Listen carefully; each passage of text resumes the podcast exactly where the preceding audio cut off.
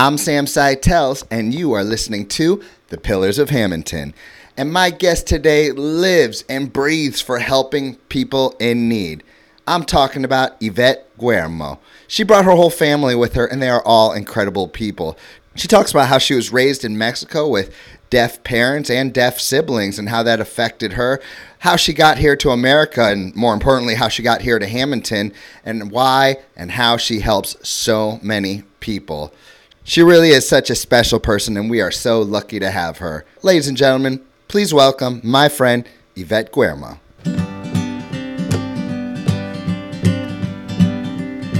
You're listening to The Pillars of Hammonton. That's with me, Sam Seitels, and you want to know what I'm going to give them? Only the finest that Hammonton has to offer. The biggest blueberries you've ever seen, baby. And they're all here, right now.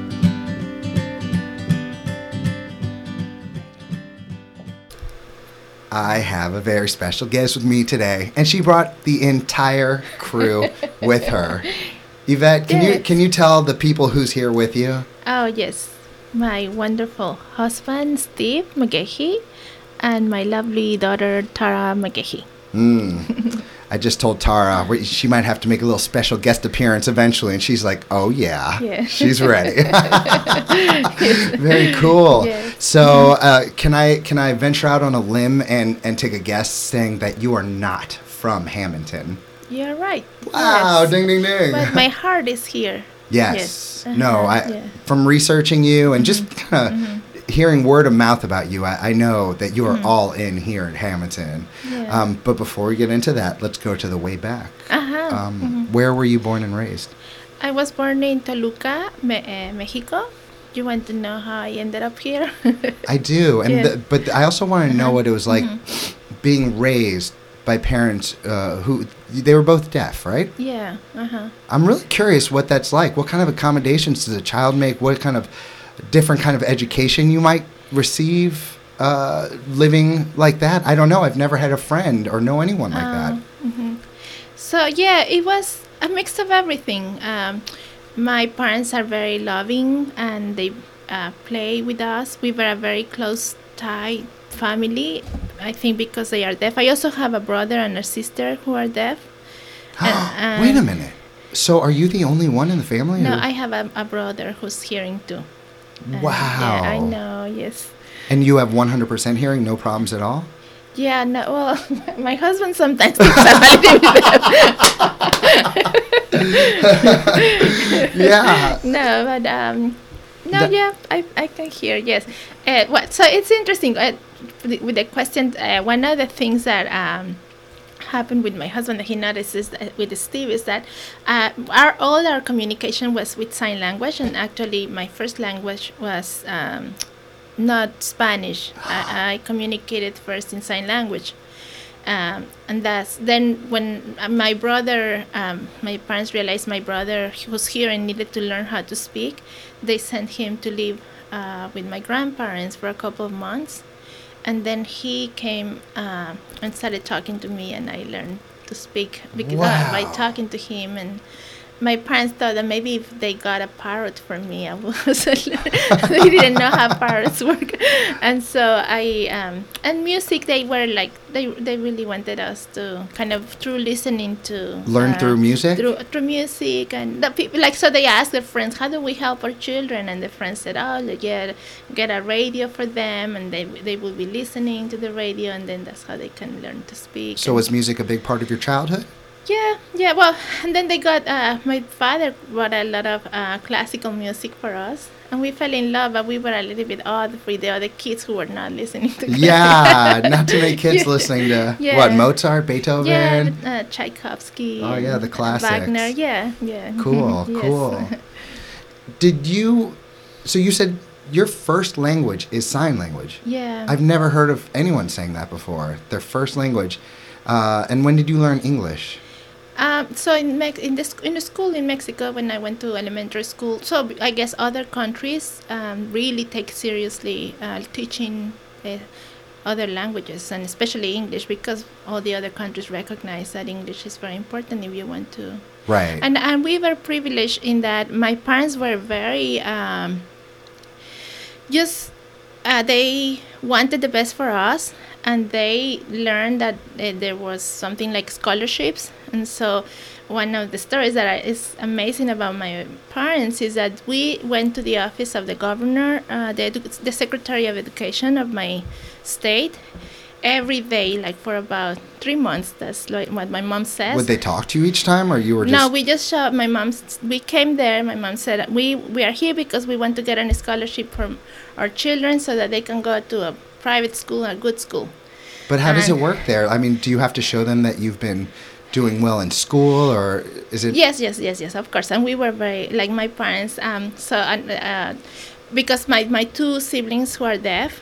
Um, they started going to a deaf school. So I also another thing that many people don't know is that sign language is not universal. So my my first language was Mexican Sign Language. Oh no way! What a cool piece of knowledge! Wow. Yes, No, I, I uh-huh. bet you most people did not know yes, that. ma- most people think that it's universal, but no, there's Mexican Sign Language. Um, even not um, not all Spanish uh, pla- not all places that speak Spanish have the same sign language. So there is a Peruvian sign language, Honduran. So the sign language, my students and I, we do sign language when we sing our morning songs. Ah, yeah. Do you think it's completely different from It's- what you do? So it's uh, I also I know Mexican Sign Language and American Sign Language. So the the at uh, at the beginning um, it was hard when I started learning American Sign Language um, to understand, but then um, a lot of the signs. So the, the the way that sign language works is that it's very you don't use a lot of articles or uh, adjectives or adverbs Mm. you um, emphasize the the uh, intensity or the um, by the gestures that you make. You just become more intense as Yeah. you're doing it. Uh, no, but also like for example, if you want to say um, in sign language like the big uh, fat. Um, uh, or the big uh, rock or something like that, Uh-huh. the big. So you just make your eyes big and you. Uh, Yeah. so you you you, you That's so funny because language. like that's so obvious to anyone. Uh-huh. Like of course that's how you would describe it, you Uh-huh, know? Yeah. So you make it with your face. You make and so um, so when that's similar in all the languages, even in theater. So what, the way when I started learning uh, American Sign Language, my our teacher did these exercises with us and just had us. Uh, how would you say I need to go to the doctor if you didn't know American Sign Language? So we had to. Uh, um, just come up with how would we say and, and it's very i think it's very intuitive. Like we even hearing people that had never learned sign language they came up with ideas that were very close to sign language. So Huh. uh, and so um, in that way it's very similar like uh, things that are uh, related to emotions. We the signs are mm, uh, always close to the heart if you are talking about sad or Mm. happy So all the uh, movements that you're doing, you're doing them close to your heart. to your heart if it's emotions oh, because that's, so uh-huh. interesting. and if it's related to your um, thoughts, so when you want to say smart or intelli- uh, intelligent, inteligente in español, and smart is the same area. yeah, Ivette, what she's doing right now, she's doing all these different hand motions above her head, clearly telling me different thoughts. So yeah, so, so it's kind of intuitive, and if it's about um, walking or using your hands, or just um, you use then your feet, and so it uses the different parts of your body depending on what you're referring uh, to, and um, right. some signs. I, there are beautiful signs, like I like butterfly. Oh, look at that. My students do that sign all the time, Yeah, the like- butterfly. yeah, or tree. This is so trees, for example, is the same in Mexican Sign Language and American Sign Language. So, and in other, uh, I, I know other languages that are sign language is similar. To, That's so yeah. cool. I Let's know. go back to um. So you did you get the scholarship? How did you get the Ah, scholarship? so yes. Um, so we just show up there every day, and and uh, so the until one day the Secretary of Education in Mexico, he let us come and talk to him, and he we just like we were we, we, my brother and I who are hearing, we grew up interpreting for my family. In what? Uh, interpreting. Like when we had to talk Interpreting. to uh Oh, gotcha, yeah, gotcha, When sorry, we had, yeah. yeah. no, my accent is hard. yes. So um, yeah, so when w- even when we went to school, um, um, and my parents decided that they wanted my uh, deaf siblings to instead of going to the deaf school, they wanted them to come to to study in the regular school with us because they felt that they would learn more. And so my brother Paco, his name is Paco, and I became their interpreters at school. So we were seven and eight years old when we were way. translating Oh, the how class. close are you guys? oh, very, very close. Oh yeah. my gosh. Yes, I mean, you guys really needed each other. Yeah, we did. Yeah. So um, You had a big yeah. responsibility. It was yes, and sometimes it was not that fun because if they, if my siblings didn't they do their home, they could blame it on us Oh. that we didn't tell them, and we were like, Oh no way! I'm sure you could have spun it around and get them right back. know, just Yeah. So mhm. Um. Wow. Okay. So Mm-hmm. here you are. What next? so yeah, then then uh, I, because you were asking how did we learn? How did I learn uh, uh, English? Yes. Because we went to, we were privileged to go to private schools when we got the scholarship. What schools the, did you uh, go to? So um, the it, it is the name of the school you want to know. It's Yeah. just like private school. The uh, Isidro Fabela and Okay. uh, and then um, my um, college. It was also in one of the best schools in the uh, Tec de Monterrey. Is the name of the school. It's kind of the MIT of Mexico. okay. So and what were you actu- they- studying? They, actually, and I studied international business. I, I thought I was going to be, um, I was interested in just different cultures, and I uh, wanted to learn about different you love people, right? I love people. Yes. Yeah. Uh-huh. All types of people. Yes, exactly, A yeah. wide range. Uh-huh. I think what happened with us is that when we, we were very isolated when we were growing up, it was very difficult to make friends. F- My parents didn't have a lot of friends, and even we were not close to our extended family because no, nobody learned uh, knew sign language, so their communication was very limited. So it was us. And although we, played a lot, we did a lot of things. I did feel very um, Lonely. uh, lonely and I, I was was and then I started discovering that there were other things outside of our house like were that were fun like uh, the scouts and I wanted to be a part of the scouts so my, my parents were very, were supportive um, and then I discovered like philosophy there, there was a group that was um, learning f- philosophy Yeah, yeah. Like, what do you like mean? Like, w- w- like, like an history? organization yeah that would gi- they would give talks about Plato and Socrates and all Oh, uh, and- okay. and so- check, check out my new tattoo. We got referee Socrates here. it's a little This- bit. the, um, It's it's hard to tell because he's wearing a referee hat. You see, he's refereeing a dodgeball game between Spartans and gladiators. ah okay It's a lot going on here. It's like everything I've taught Okay, into okay. one Oh. thing. Very interesting. So, um, so the, yeah, then I then I also was interested in astronomy. So my parents were um, just at the same time we were tied, but I just knew that there were more. There was more that in, in my family, and my parents were. We were not. They were not giving. Uh, we were not in touch with everything that we can know and learn if it's not when we are in touch with other people, right? So Yeah, that- you were then I definitely. I, mean, you're obviously very intelligent, but uh, there's no, how could you optimize your your own skill set and you know continue to grow when the the resources are limited, right? Yes, and being, I guess, because the conversation is about like how did I become so interested in um, people and why it did matter to us. I, I, f- I realized that uh, our life was much richer when you meet people because people have so many different interests that maybe in your tight family you are limited when you are just among your circle because the interests that we have in, in our family are probably just uh, yes limited ri- right? Right, they may be great. People but then you start meeting other people that have this other interest and you discover like oh there is philosophy there is astronomy there is music like there is poetry. Like so i started discovering that oh like people are wonderful because when you meet people that are different to you you discover new things. Yeah, and your life is much richer than mhm. absolutely. Uh-huh. I feel bad for people who get stuck in their little bubble with the people who love the same thing they do, the Mm-hmm. same political beliefs, the same everything. And you know, you can't learn from that, you can't grow from that, and you Mm-hmm. can't experience new things from that. So I I'm I'm with you 100%. I've had friends on one side and then friends on the other side, you know, just I love a wide range of people too. And and not only do I love them, uh, you don't just love them, you seem to help people on a very, very wide range. Um, the name of your is uh, allies in caring. Uh-huh. So How did that happen? how did that happen? How did you get, how did you get here? Ah, okay. So, um, I I decided I wanted to come here because I was working at a library and I discovered I, I started reading this book that is the Sacred Path of Shambhala and it's about the uh, being um, a warrior in the world, and I just decided I want to go and meet the person who wrote this book, and the person was here in the United States. So I started looking to apply for scholarships to come.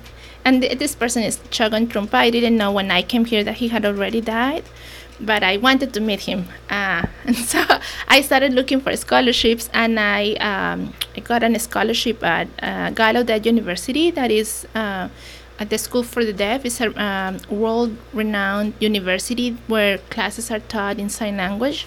and You're looking for the author of this book. Yes. You're on a search. I a, per- a search for the author of a book. Yes, I thought I have to meet these people. What are you going to say when you see him? I the book is about what's possible. How can we create an enlightened society, a society where we make room for everyone? Is it based And- off Buddhism? It's based on Buddhism. Okay. Uh-huh. And so, and the idea is, and that was very important to me, is because uh, that that is possible to be brave and strong, and at the same time tender, tender, and the, the, the that actually to be um, brave and to be a warrior in, in the world. That is uh, when uh, maybe the, the warrior that he talks about is someone brave and an open heart and, and committed. Uh, that you actually need to uh, be willing to share your heart and to be genuine and, and tender. So that was I just thought this is what I want. And and in my uh, growing up, I was very interested in in, in the broken heartness that people have. Like I thought In, in what? In, in, the broken heart Broken that we, heart, we all okay. have a, a some crack in our being right and that that's not something to be ashamed of or to hide but i felt that there was something precious in there because and that was from my personal experience because i just from growing up with my family uh, that we had this vulnerability from being deaf and like not fitting right not right fitting or being weird in many ways or really? You grew up with those feelings. yeah yeah Hmm. and even um, yeah, that's one of the reasons that I wanted to come to the United States too, because I knew how uh, there was more um, respect for that for people with disabilities here. I, I learned about the American Disabilities Act that had passed here, Mm. and I wanted that also. I wanted to learn how that happened here and how we can make that happen who- in other countries. So the disrespect of the disabled is, Yeah. is way more accepted there, huh? yeah this this belief that people who are um, mentally ill or have a disability are less valuable or they they don't have anything to offer Mm. and, and it's okay to And they're ignore treated them like it, huh? Yeah. yeah my parents and my siblings yeah of course and and of course us too like me i remember going like in school the teachers kind of dismissing my parents and ju- even uh-huh. for being deaf, I mean, there's so much you can do without your hearing. In fact, I, Uh-huh. I, I mean, I had a roommate who actually became like a really popular musician. as a that person Actually, uh, he's he's a blind person. Uh, It's uh-huh. like he was on the New Year's show this year. You know the countdown in New York Uh-huh, City. yeah, I re- he was my uh, roommate four years ago. Oh. He's part of a, a band called the X Ambassadors, and I used to go to his room. He couldn't see, but he was rocking out on his keyboard. and now, uh, there he is at the That's stage of all amazing, yeah. stages. Uh-huh. Wow, who's to say? Uh, it- of it- course, yeah. Of So, course. yeah. I think it is changing in in uh, in Mexico. You and, think uh, so? Yeah, and Hmm. uh, uh, we are learning. Yeah, and I. Um, but definitely, that's one of the. Um, United States has so many areas in which uh, people have impacted the whole world in transforming Yeah. how we perceive others. So I've traveled. I see it Yes, everywhere. uh-huh. Yeah. So that was an area that I felt I, I, I want to go and, and just Gallaudet is a, it's an amazing university. Uh, people from all over the world come who want to study how to work with people with disabilities, Mm. and a place where I learn about um, being proud of uh, being deaf rather than being embarrassed and being proud of la- uh, knowing sign language and know how wonderful. And that now it's more like if I, see more people want to learn sign language, but growing up it was something uh, like embarrassing that my parents even were forbidden to sign to use sign language. Wow, it was stigmatized. It was very stigmatized. Ah. Yeah. Uh-huh. wow, a language was stigmatized. A language that is I- just bonkers. I know. Yes. yeah. Okay. uh-huh. uh, Okay. So how, how Hammonton? Ha- ah. So you're searching for this author? Oh, this gentleman right here. Hello. No, well, My might as well introduce yourself, man. Yes. Uh, come on over. What's up, my friend? How much? I'm Steve. Hey, Steve. You're the reason she's here, huh? You're the one we should thank. I, ki- I kidnapped her and brought her here. Uh, so- Uh, so how how did you guys meet? we met a meditation retreat. Um, yeah, so we went in Baltimore. I, I was living in Washington D.C., going to school in Washington D.C., but the retreat or the meeting was in Baltimore, and so he came from here, and I and that's. Um, So you you Mm-hmm. study and practice Buddhism as, as well? right. yeah. Cool. Very cool. I wanted to talk about, you know what, we're going to continue the story about Uh-huh. you coming here, but uh, I'm going to summon you when it's time to talk Buddhism because I have a bunch of questions about that too, Okay. man. and he's the one. He's the one, he's the uh, guru, Yeah. maybe? Yeah, So, okay. I, I was going to do my practicum at San Francisco. And then I met him and I changed my plans. and I This is no Yeah. San Francisco. No. This is way better. I know. I quickly, um, fortunately, fa- found a place to do my practicum in Philadelphia. So Mm. then we dated for a year. I came to Hammonton. I thought it was beautiful the first time that I came. And I saw the trees. I took the train. What year? What year was um, this? 2005. Okay. and uh, just was like beautiful. The, the all the trees and coming like walking from the station in Central Avenue. His Mm. house was in Central Avenue.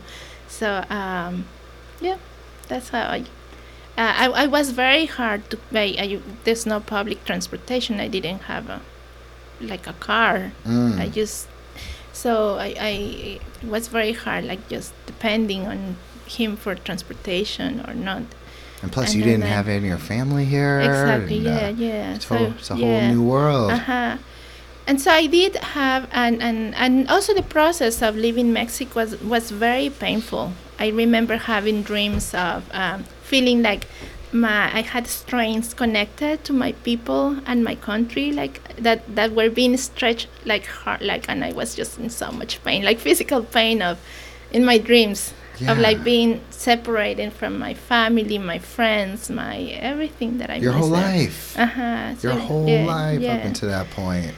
and I remember having this feeling that I was just hovering, uh, and I, I didn't have roots, and I kept thinking I want to have roots again. I, I need to put roots somewhere, and I, I did. I, I we went to a fire, a community fire, and there was a shaman there. It, it, part, part of my tradition in, in Mexico is the Huichol tradition and it's one of the traditions like when when uh, Mexico was colonized by uh, uh, Spain a lot of like Mayans and Aztecs and Toltecs and all those groups um, kind of don't exist anymore or have faded but the Huichol tradition has remained and they have been very protective of their um, traditions and their and, and one of the things that they do is that they do fire community fires where you can ask one of the um, wise men if you have a question and they, they help you explore or the community also helps you.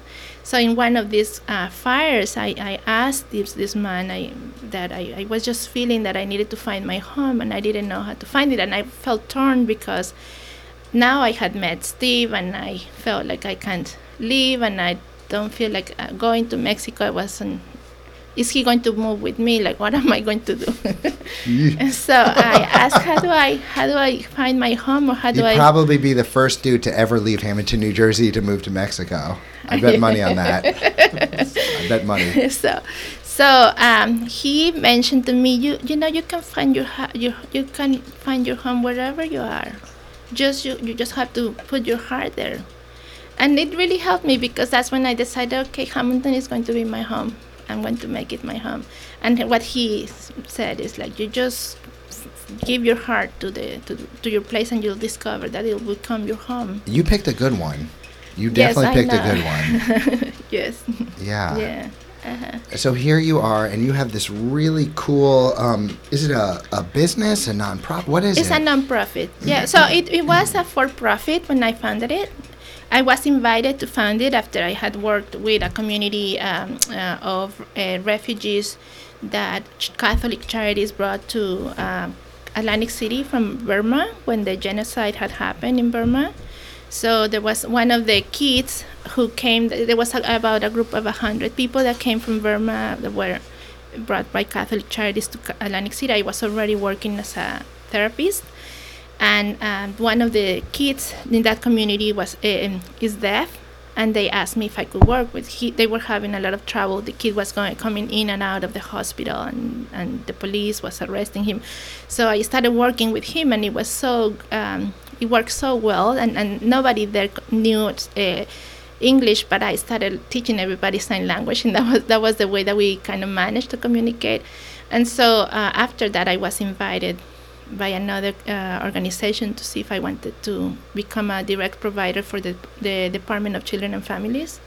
And then they helped me, like kind of learn how to become an, an organization. And then I started as a nonprofit, as a, as a for-profit. But then um, Steve uh, talked to me about his boss had converted his business uh, as a employee owned, and I was inspired by that idea that you that, that instead of being the owner, I didn't want to profit out of the health, mental health of others. I wanted to be of service, and so it's Would you? I mean, are you able to do that and still make a living though? Yes, that's how, that's how I do. So the, as a nonprofit, um, I feel that the, the the beauty of being a nonprofit is that the community owns the nonprofit. It's not my organization, and it's not about making profit. I do believe that all the employees and all the people that work in the organization need to have a good. Um, living wage right and, and that Yeah. is and, and we need to have a good work balance but i'm committed to that to, to kind of being of the community and, and serving especially talking about health services i don't think that we that we should profit make profit from that we just as providers we do need to make a good living but not profit from the Yeah. health Mhm Where are you guys located?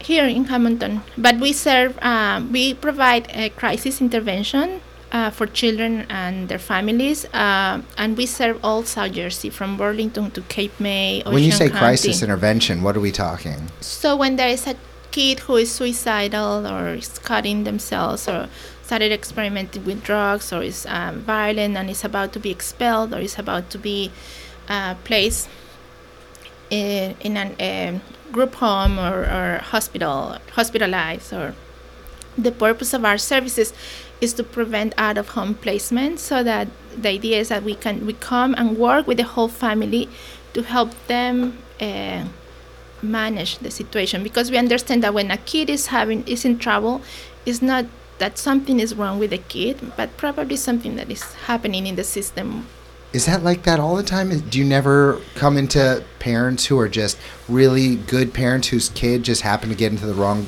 crowd of does that never happen? no yeah i think you're right so it's yeah That it's, can happen it's too, a right? combination yes Right, it's it has to be a it's combination. combination mhm. Yeah, but so but you go and you Uh-huh. counsel the parents. Yeah, so we work with the whole family, and not only the parents. We try to see who else in the community can help, because sometimes it's very um, it's, a, it's a lot for the parents to try to help a, a child themselves only. So sometimes the, the child probably needs friends, and the, and the, the kid doesn't know how to make friends, and the friends are rejecting him, and then he's taking it out in the family. you know? Okay. So we help the family figure out how can we help this kid develop this uh, communication and social skills that he will be better at making friends, and how can we work with a group of kids that will be that will help him too, and they will develop some empathy.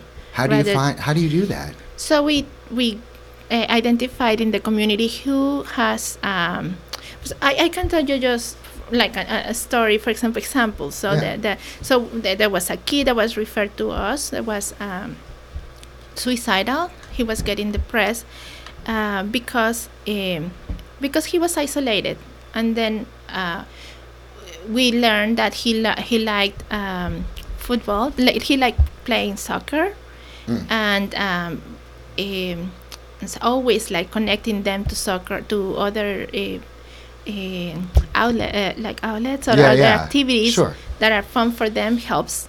And so his brother was already, uh, this is a deaf kid, so um, his brother was already playing at a, a soccer uh, with his friends.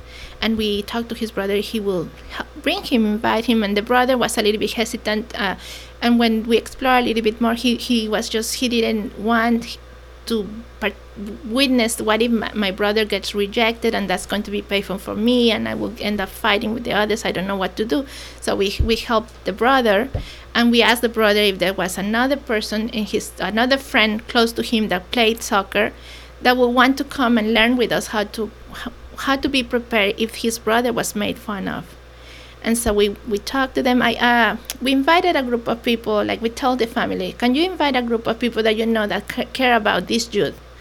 And and we just had a dinner that the mom cooked. I brought dessert. We put an as we set a nice table, and everybody invited like a group. They're just friends or uh, someone in the school that cares about this youth. And everybody said, yeah, we want to find a way to help and so we identified so one idea is to help them to help him play soccer. Another idea is that there is a church here. Somebody else said there's a church here where nearby where there's deaf, deaf people. He he wanted to kind of start seeing if she, he could have like a girlfriend or something or No meet doubt. someone Yeah, for real. so okay maybe a church like it's a good place to meet someone and that church has a mass that is in sign language maybe he can meet someone can somebody give him a ride or introduce him Wow. so so you guys are like to superheroes. You really come in and save people. I mean, Uh-huh. and there's so many kids out there who could use a team like you guys. Yeah, we are, we are trying to because we understand that not other not everything is just individual, um, like mental and or emotional personal problems, but it's also like systemic, right? Like that uh, maybe I don't have social skills or communication skills, but it's also that I have been rejected many times, and now I'm a little bit awkward, and I have tried so many other things. I tried to be the, the funny person, but it didn't work. I tried to, and then I stopped talking, and I don't know what to do now. And then, but this, but so I need some help to learn how to uh, what what skills actually work, but also the rest of people need some help and so we even came to the school and, and work with the some of we have come to the school and work with the students and try to just kind of uh, help them un- understand that Do you take uh-huh. volunteers, like uh, someone Yeah. like me? Because I'd be happy to come and help in any way I Oh, could. yes, You know. that'll be great. Yeah, I live yeah, for that stuff. Yeah, yeah, yeah. I know that. So that's wonderful about Hammonton. I find that a lot of people had offer like an is there- Yes. So we we as an organization, I think we have to be um, to do better and and or, uh, helping people who want to give. Uh, help them gi- give Give them but- more yeah, Give them more opportunities. It's hard uh, when you bring new people in because you're dealing with your Uh-huh. clients and they bring a whole new person. And your clients are probably going through a very sensitive time. So you need to make sure if you're going to let volunteers in, you're choosing the right ones. and, Yeah. hmm you know, yeah. um, but I've worked with kids before, I so know. I got a background in it. yes, yes. so and we do provide training. So if you and we have a process. Like if you are interested, you can become become a behavioral assistant, Mm. and we have an agreement with Rutgers University where like you can go through a training and get certified. And so yes, if you are interested, you can let us know, and we can help you through that process. And so, how do you find out about the people that need your help? Oh, we are um, already one of the providers for the Department of Children and Families, and so people, the kids who need the help, normally the parents call this screening center that is called PerformCare, and PerformCare de- determines um, what is the level of care that they need. If if it's intensive, intensive like what we provide, then they refer them. And so we specialize in working with children who are immigrant, Spanish speaking, and um, or children who could need services in sign language, and, and ch- or children who are have developmental disabilities. You also do addiction as well, right? Very little now. Oh, okay. Yeah, I saw that Mhm. listed on- your list, but uh, Mhm. mental illness, yeah, uh, We wide do- range. Yeah, be- because addictions has become. Uh, so we do more prevention and more education. Like if a kid is uh, just experimenting with drugs, we can work with Mm. them. But if it's They uh, need to go someone yeah. else if Mhm. there's a real Uh, di- yeah, gotcha. uh-huh. addiction. Yes. You've been helping people your whole life, Ivette. I- you don't stop. You don't stop Yes. helping people. It's a beautiful Uh-huh, thing. Do you do you uh-huh. ever, you know, give a little time to yourself? Yes, um, what I, I do find a lot of joy in um, meeting people. I discover always that the experiences that are tough, sometimes that's where the beauty comes from. And I'm reading your shirt that says, Be a nice human. I wore this special for you today. I wasn't going to point out myself. I was only hoping you would, so I'm so happy. I wear this shirt with pride. Yeah. yes. So I think that's what we what I noticed that people who have gone through difficulties, they learn to be a nice human. That there's something about like knowing I, I know for, for example I can give you an example from my dad, no, that his family a lot of the emphasis when he was growing up was on trying to see if they could fix his lo- hearing loss. And so he his parents would take him to doctors to see if he could hear uh, use hearing aids or speech therapy. And and then the, he learned that there's nothing to fix like it's not that you have to fix the deafness or like and we have a culture that sometimes is aggressive like we are trying to fix ourselves Rather like, than learning to live with it. yes and just can can you just be yourself and not try it so hard and, and, and it sometimes it's kind of uh, violent how we try to change ourselves or change the other uh, because we have an image that there's some way of being better or perfect But you guys are doing it through love. Yes, and and, and, and that there's uh, there are other qualities that are that are very essential that we forget, like what it means to be a human being, a nice human being. That where you care about the other person, you can think of others, you can. Um, Understand that they've uh-huh. been through things that have brought them uh-huh. to where they are today. yeah, and so for example, my parents. Um, Sorry. I'm getting over Yeah, something. uh, yes, fine, yeah. and other people that I see with um, disabilities or mental illness, after trying so hard to change or to work with themselves, they get to a point where like, this is probably going to be a part of my life always, that I'm going to have to deal with this um, habit that is difficult or this. Um, uh, my mind always Yeah. being anxious and and they finally grow acceptance. yes grow acceptance and they can be nice to others and they can um give to their children they can uh, be generous. So i think uh, that there's um, that's what the beauty that i that i really appreciate. The beauty that i appreciate is when um, that it we don't have to be um, like uh, sometimes it takes to have suffered to have uh, gone through a difficult time or a loss or to be vulnerable for you to get to that point where you realize what really matters what truly matters in life and and and, and to be, connect with others and to, Yes. uh-huh. Some of my best friends in, in my life, my best friends, I would say the friends who are on my top five list, top five list, have all gone through some really hard times, harder times than I've ever had to. I've been very lucky in my life. I had wonderful parents, a wonderful childhood. I'm very blessed, and I'm grateful for all of it. And I've noticed that all my friends, though, have not been so lucky. But they still have that heart. They have such a warm heart, and they appreciate things so much more because they know what they didn't have, and they appreciate what they do have now.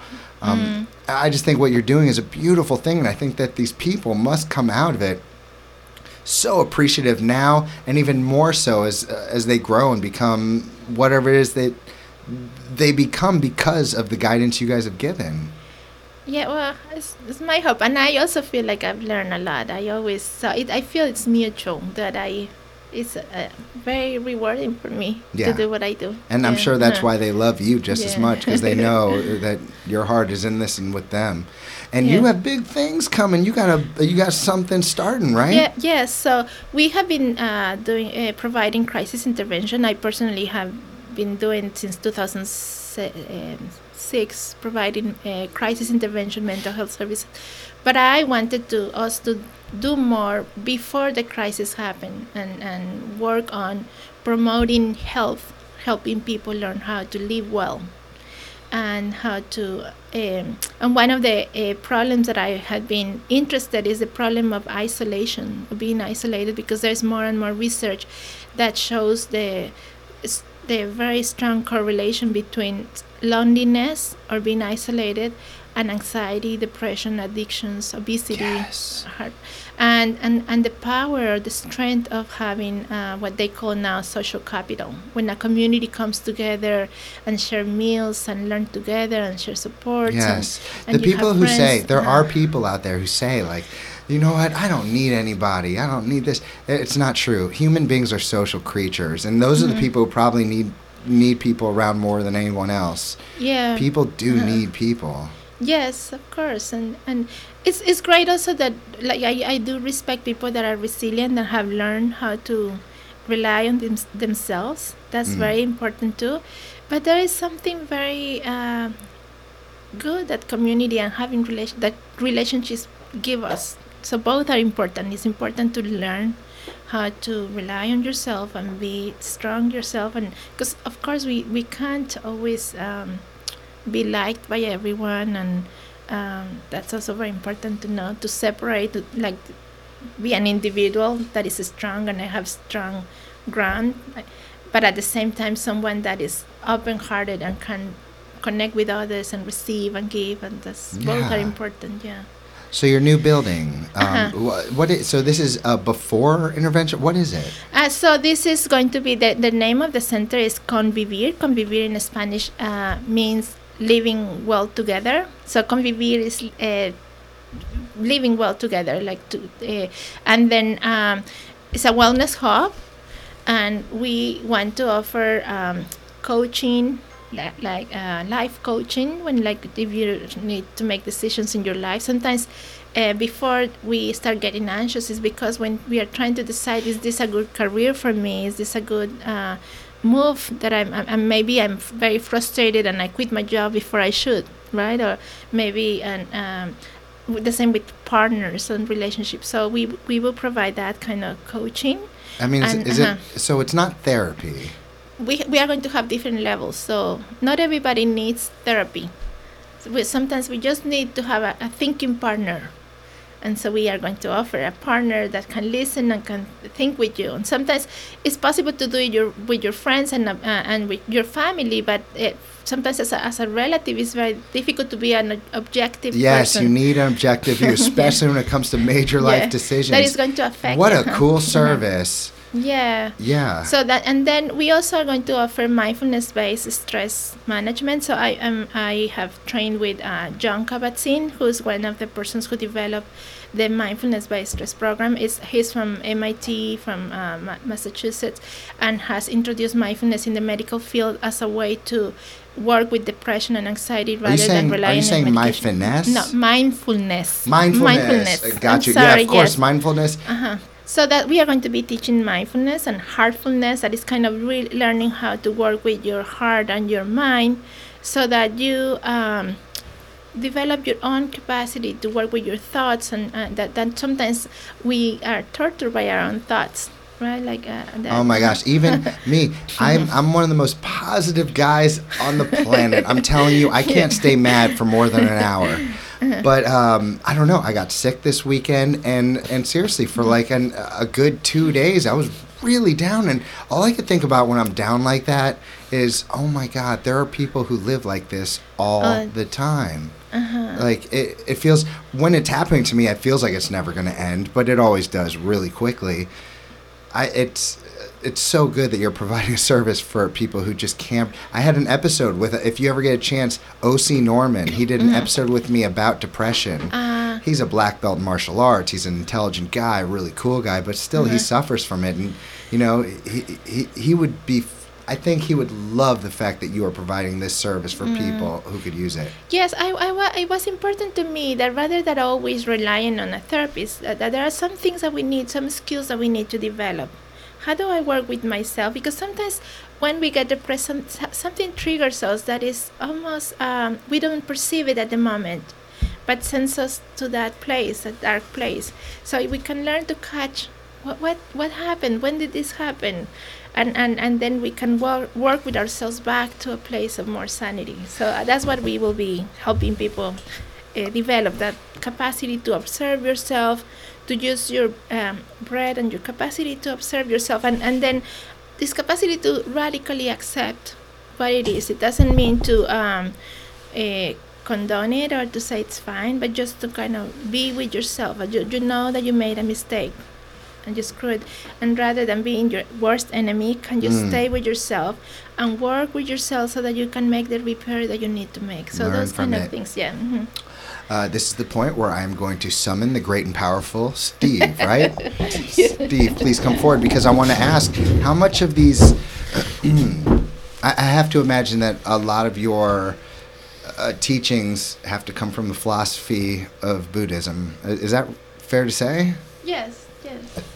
Wait. okay. So yes, yes, it's a combination of I um when I was in mhm, college and or not in college when I was uh, in New York City and I had to ride the subway. Uh, that's when I started reading because it was like either stare at the person's armpit next to me or get my face in a book. I started reading uh, a whole host of books about Buddhism. It all started actually with a, a one by an old punk rock singer. It's called um, Hardcore Zen. I was like, oh, if I'm going to learn about Buddhism, I might as well start here. And really going through a series of, uh, I'm not going to say like I'm enlightened or anything like that, but it changed my life and it changed my every moment in the way that I, I interact with people and the way that I uh, can just be, you know, as, as you guys, I'm sure, practice that all the time.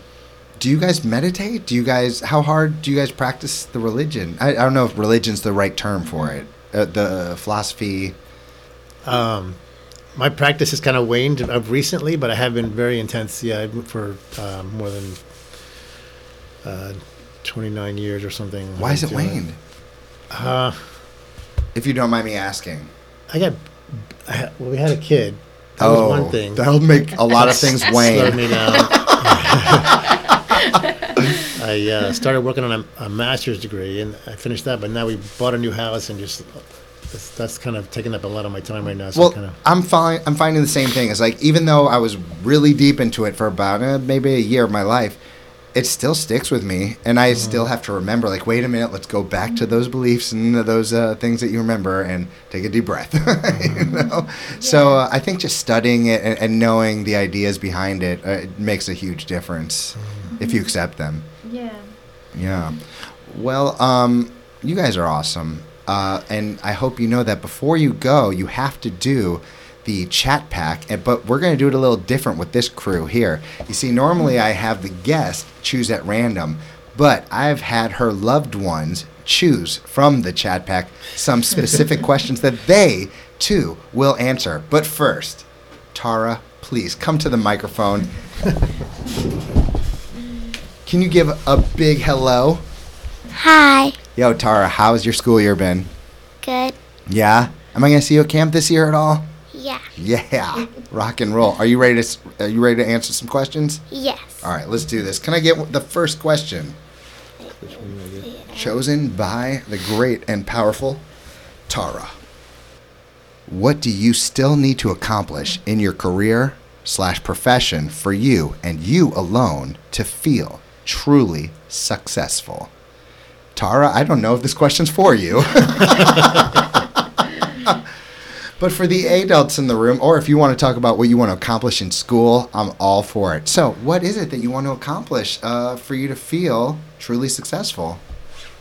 I dream of having a like a strong connection with the community, like having a community um, garden where I cook for other people. They come together. We had conversations, like a personal, intimate connection with people. I get to hear stories like you do, and and and, and help bring out the best of each person just by listening. And so that's what I would love to do. Hey, you cook, I'll be there. Yeah. What kind of food? Do you Yes. make? You cook Mexican food? I yeah, I like uh, just like Do you make uh, a mean taco? Uh, no, I my I make this uh, chile en nogada. Have you uh, tried the stuffed uh, peppers? I've never really No. tried a, a good Uh, stuffed pepper. You, sh- you should have mine. Oh. I'll make it once. Oh, I look So, forward yeah, to yeah, that. yes. All right, Yes, rock and yes. roll. Do either of you want to answer that question? No, Tara. What do you want? to Do you want to get better at what are you doing now? Fractions? Are you on uh, PEMDAS yet? Please excuse my dear Aunt Sally. I'll tell you what. When you're a pillar in about five years, you're gonna be on this show and you're gonna have the best answer for me. cool beans. All right, give me another question. One more. Bring it in hot. Well, it's- Tara, it, I believe you might have the best answer for this one. If you could create the ultimate five scoop ice cream cone to be sold in a local shop, what five ice cream flavors would your colossal cone contain? Um, it would contain vanilla, cookies and cream, birthday cake, chocolate fudge, and Nutella. oh my goodness. Yo, Tara, we're on the same wavelength here. Once you started with the, the cookies and cream, oh, I love cookies and cream, no doubt. I want a little cookie dough in there too. That's how I would spice it up, but I can't complain. Nutella, what? She knows what she wants. Yes. Mom, dad, perfect cone, five flavors. I'm sure you've thought about oh, you, this. you know, in Mexico, you have um, ice creams made with hot pepper, like mango do and that. hot pepper. Yeah, You do it with the chili. yeah, we do that. You are crazy. I know. You are nuts. Lisa and I look at those flavors and we're like, no way. We always Yes. wonder who likes it, so you're the one. Yeah, so that would be mine. spicy, icy. Spicy ice cream, yeah. Wow, powerful. Yeah. Boom. One final question. Bring it forward. More like the Oh. Butter pecan and banana and stuff like that. Butter pecan, pana- uh, coffee? Coffee, uh, Yeah, I- chocolate maybe. even. Yeah. No, I know your kind. Yeah. You, you. I like your type too. So I could go either way. Either it's kind of like plain, but like a little bit of this, a little bit of that. But uh, I don't know. I I also like the chunky stuff too. yes.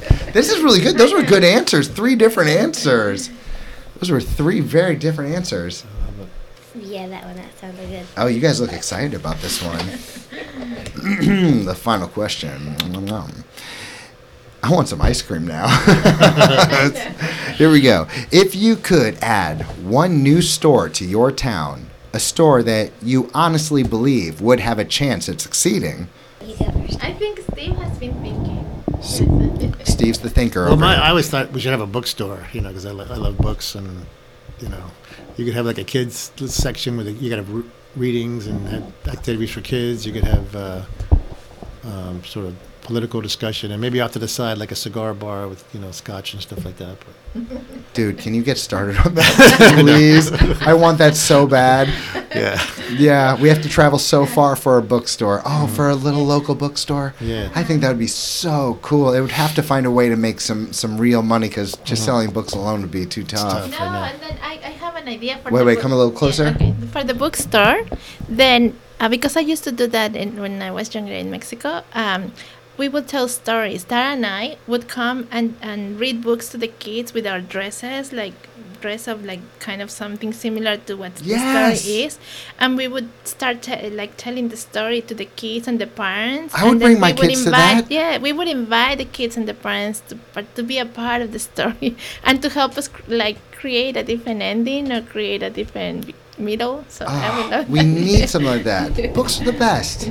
They are the best. You have some.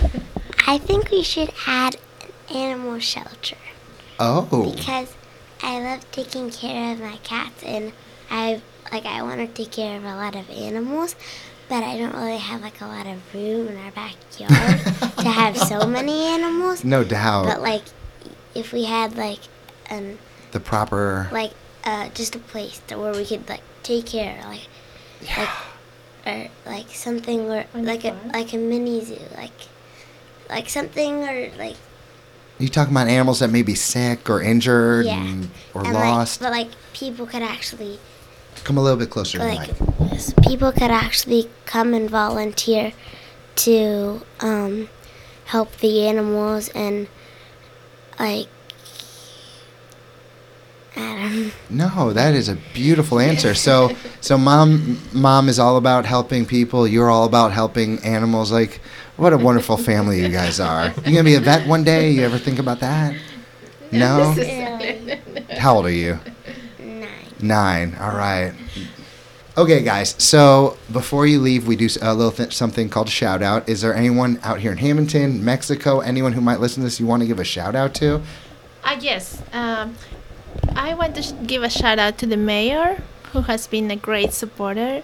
Este, Are you talking about the uh, people's mayor?